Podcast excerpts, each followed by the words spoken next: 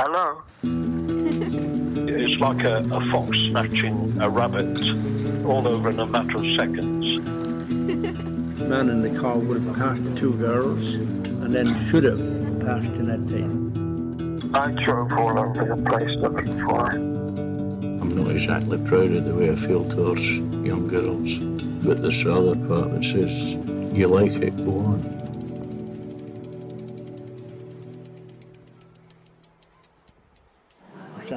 Afternoon, we had to shout for a girl gone missing. There was nothing to go on at the time because, you know, just a girl gone missing, and the only the only possible witnesses were the two girls who had been with her in the laneway. The voice you've been listening to is Mike Walsh. Mike is a retired detective superintendent with Devon and Cornwall Police and is, to my knowledge, the last surviving senior detective associated with the original Genette Tate investigation. I met Mike in a busy hotel lobby in Exeter to discuss his memories of the case. His recollections provide a fascinating insight into the police operation and those individuals at the forefront of the investigation. He tells me that the man given command of the missing person emergency was Detective Superintendent Eric Rundle, the second most senior detective in Devon and Cornwall, below Detective Chief Superintendent Proven Sharp. In the first podcast, we established what Genette was doing in the hours leading up to her disappearance on Saturday, August 19, 1978 we know she had been working that week as the relief paper girl in Aylesbeare, standing in for the regular delivery boy. Let's recap the timeline. Sometime after 2 pm, she left her home in Barton Farm Cottage and cycled to collect the newspapers just over a mile away outside the White Horse Inn on the main Exeter to Sidmouth Road. At about 3:15 p.m., she met by chance two of her school friends, Margaret Heavey and Tracy Pratt, on a bridge over a brook in Withen Lane. After a short chat, she got back on her bike and cycled ahead. 3:35 p.m., Margaret and Tracy found Genette's bike on its side in the road. Newspapers, minus the 14 she had delivered, scattered on the ground. 3:50 p.m., the village is alerted to the emergency. Margaret has ridden the bike back into Aylesbeare. Soon after that, Genette's father, John Tate, returned home from a trip to Exeter and was made aware that his only daughter was missing. He and his wife Violet informed the local policeman, and a major incident was declared that very evening. In this second episode, I want to focus on the police investigation to find Genette. In particular, how the initial emergency search developed into something of a mystery scenario, because it was very quickly recognised that this was no ordinary missing person search.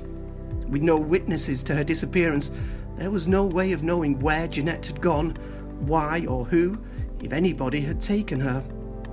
It would take dozens of detectives examining witness statements and a mass public appeal for information before police settled on a dominant line of inquiry and a suspect of sorts began to emerge.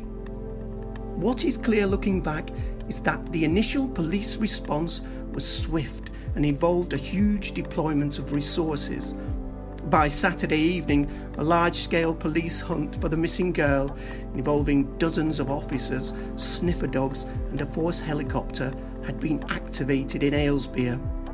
The investigation would, in time, become the largest ever mounted by Devon and Cornwall Police. Because it was clear to Proven Sharp, to Eric Rundle, Mike Walsh, and the others that the first few hours would be crucial if Genette was to be found alive. By the time police arrived in Aylesbeare that Saturday evening, the clock was already ticking.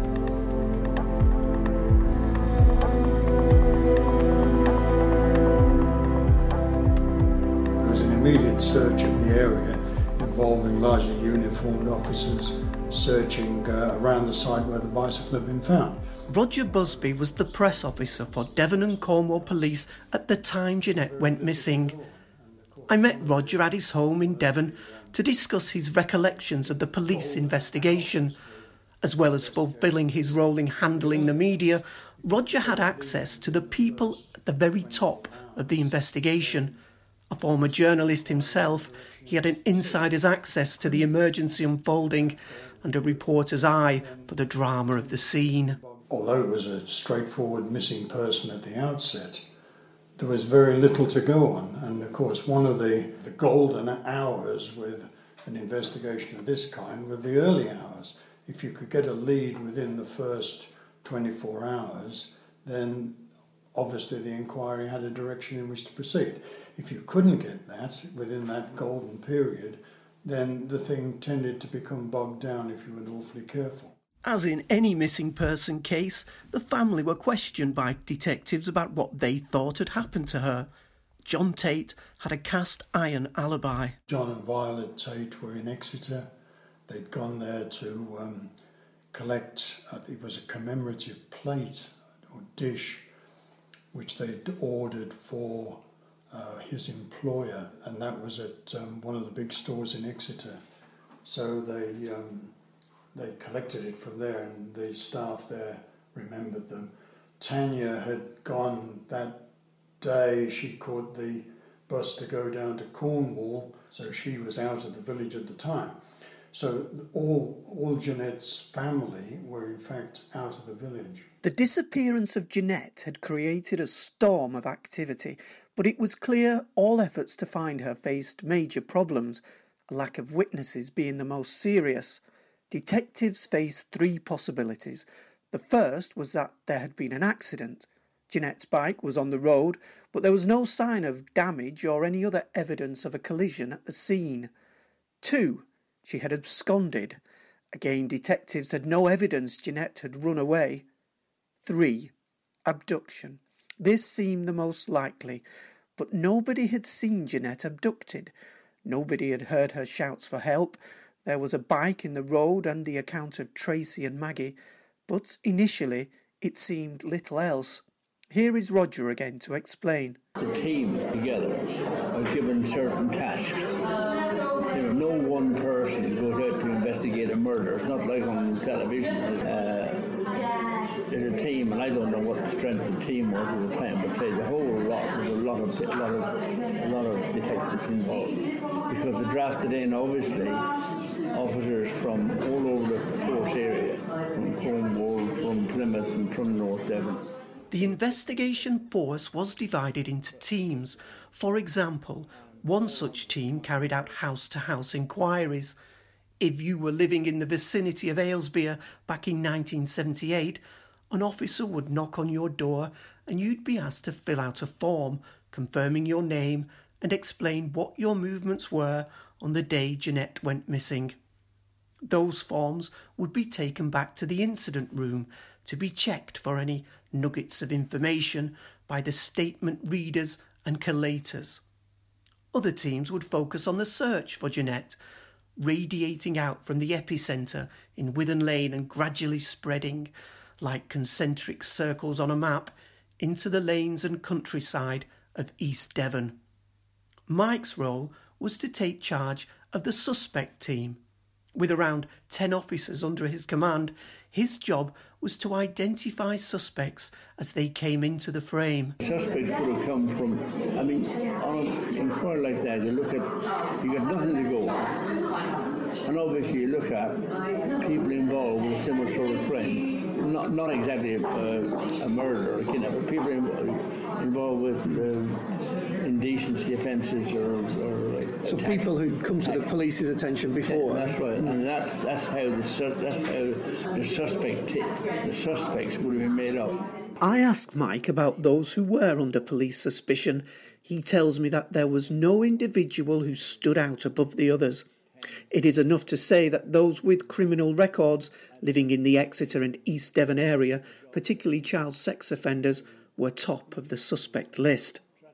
If they were on the police radar in 1978, they were visited and questioned by a member of Mike's team. As suspects came in, the job would have been to to track them down and if necessary, go and interview certain ones. Big disappointing thing was that before the job was reported, before the thing got reported at all to any police, the girls had moved the bicycle from the lane. So in other words, the uh, the actual scene had been tampered with.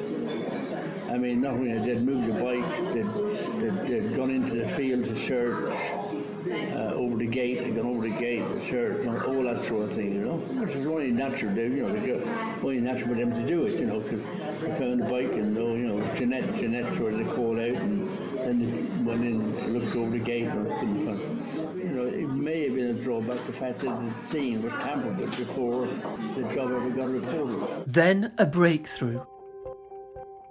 Mrs. Matilda Rogers, a policeman's wife, and her 14 year old daughter Gail from Hull were on holiday in Aylesbeare and arrived at the incident room, the village hall, on the day after Genette's disappearance after seeing the TV news bulletins. They said they were in Withen Lane at the time, saw the two girls, Tracy Pratt and Margaret Heavey, and stopped to talk to them asking if there were any events in the area they could visit. They left the girls and walked on in the direction of the White Horse Inn. What they told police developed into a theory which would become synonymous with the investigation for decades to come. It is not the only theory about what happened to Genette, and there are many who hold different views about what happened to her but no story of the investigation is complete without its telling. For now, it is enough to say that at the time, and for years to come, police considered it their main line of inquiry. If we are to give it a name, we can sum it up as the man in the maroon car. She and her daughter were staying on holiday in a bungalow in Withen, Lane. On that day, she came forward to say that she'd been walking with her daughter near the bridge. She was walking back from the village, back from Aylesbeare. Her bungalow is over here. The last sighting of the girl, of Genette, was at a bridge, a little river bridge. And that's where the two girls last saw Genette. She came along and they had a chat. When when Genette moved away on the bicycle to go in that direction, the two girls obviously carried on. And they'd, they'd taken a paper from her, they'd taken an Express and Echo, so they were reading the paper. The only other people in that lane at that time that we ever found, we had, there was cars in that scene, was just Mrs. Rogers and the daughter because they were walking up back to their bungalow. And they were walking. They were walking up here, just long, not very far from the bridge, only about a couple hundred yards from the bridge. And they were walking around these little in this little narrow lane. They said that they met a car. The car they said was coming this way, being driven towards Aylesbeare. They, in their statements, they've said they described the car as best they could. Not very good, mind you. Described the uh, person, the man driving it on his own. According to the witnesses, the, Mrs. Roger and the door, they carried on going back to their digs and, they, and the car went off this way. The car, in other words, would have been going in the same direction as Genette had gone on her bike, and the same direction as the girls. The girls were only just there as well. The girls were moving. They were moving slowly along, reading the paper. According to Mrs. Rogers, the man in the car would have passed the two girls, and then should have passed Genette Tate. But the girls didn't see the car, is that right? The girls were young girls on a nice summer's day.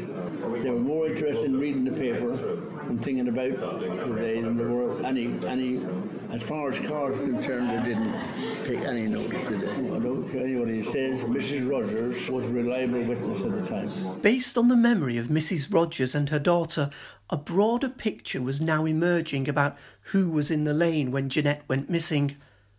Let's go over it again. Mrs. Rogers and Gail said they saw a maroon coloured car. The vehicle was possibly a Triumph Herald or a 1300, and it was travelling towards the village. Both described the car and the driver, a young man with dark hair. It was last seen travelling towards the bridge, towards Aylesbeare, towards Genette and her two friends. I've looked into the archives, and the initial account they gave to police was detailed, even describing the side on which the man parted his hair. So, here are the details from the police appeal of August 28, 1978, nine days after Genette went missing. A photo fit was issued of a man described as being aged 18 to 25, with thick, blackish hair cut short, possibly parted on the left, a pale complexion, and thick, blackish eyebrows. He was wearing a light coloured shirt with the sleeves rolled up and was of a tidy appearance. The medium sized saloon car he was driving is said to have been a deep maroon colour.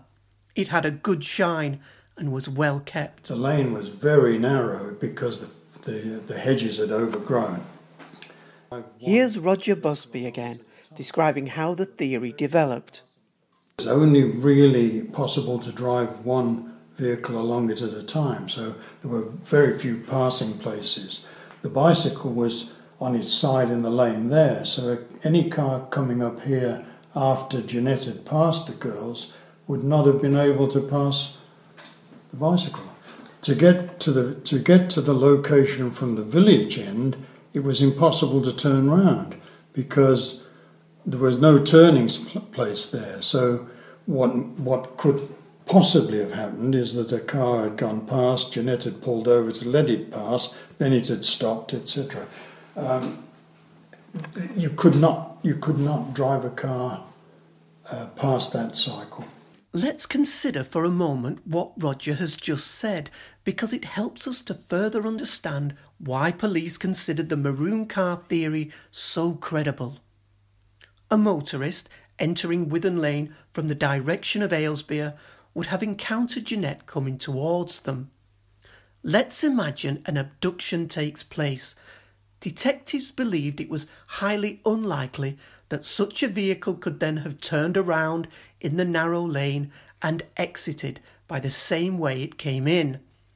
It made much more sense to speculate that a car had entered Withen Lane from the opposite end, let's call it the Exeter end, and at some stage passed Mrs. Rogers, the two girls, and Genette travelling in the direction of Aylesbeare.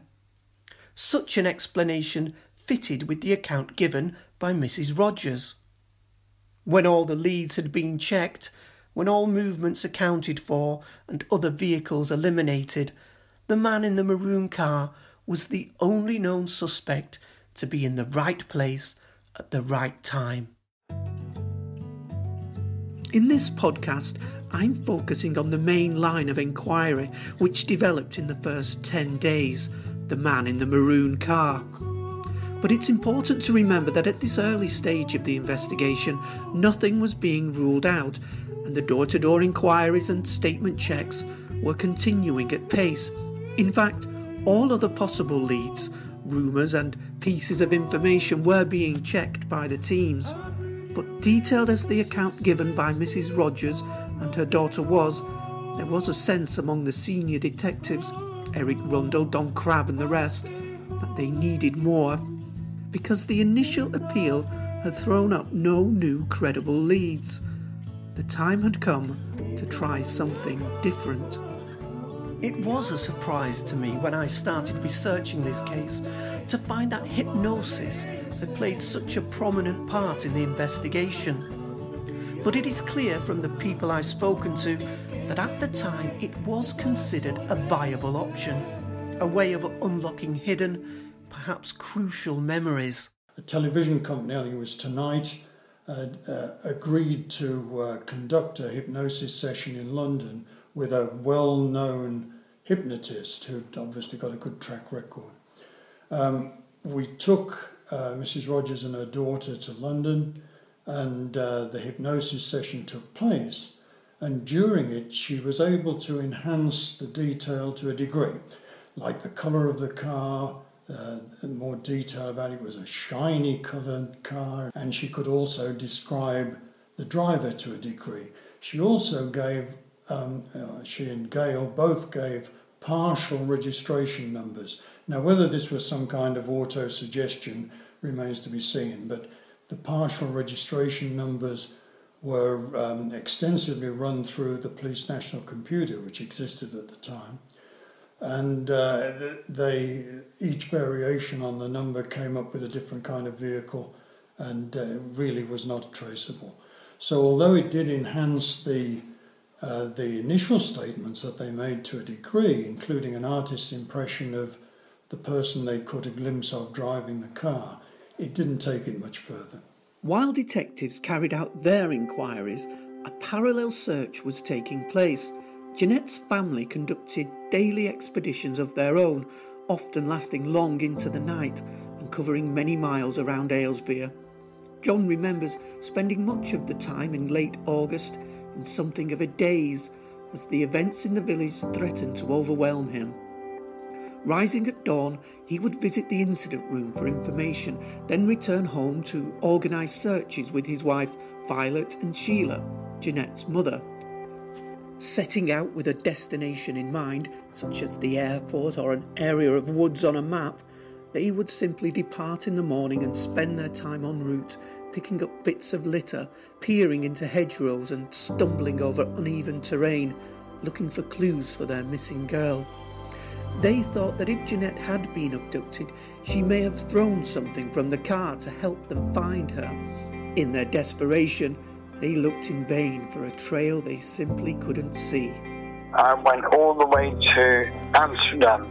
Went to Amsterdam. This guy comes on the phone to me, used the road and said that he thought he'd seen Genette. He, he said that if we went there, he would show us where he'd seen this girl spent a week in Amsterdam looking for this young lady. We eventually found her, and it was an American girl, and older than Genette. Did she look anything like her? Not really, no. They wanted to be her, you know. We didn't sleep very much at all. Again, we left the lights on for the entire house. And the only time that we slept was when we lied down on the bed and had a bit of, bit of sleep then night, but it wasn't very often to start with. First sleep I had, first sleep I had was in the middle of the field when I collapsed on the grass.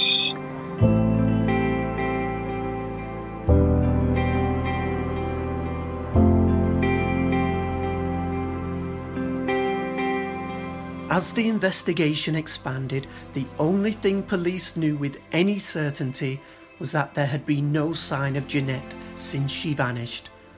All searches of the immediate vicinity had been fruitless.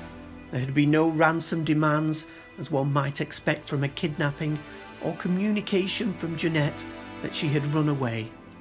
So, whichever way police looked at it, the most likely explanation was that Genette had been abducted and with no clues at the scene, they would need the public's help to find her, and to do that, they would have to harness the power of the media.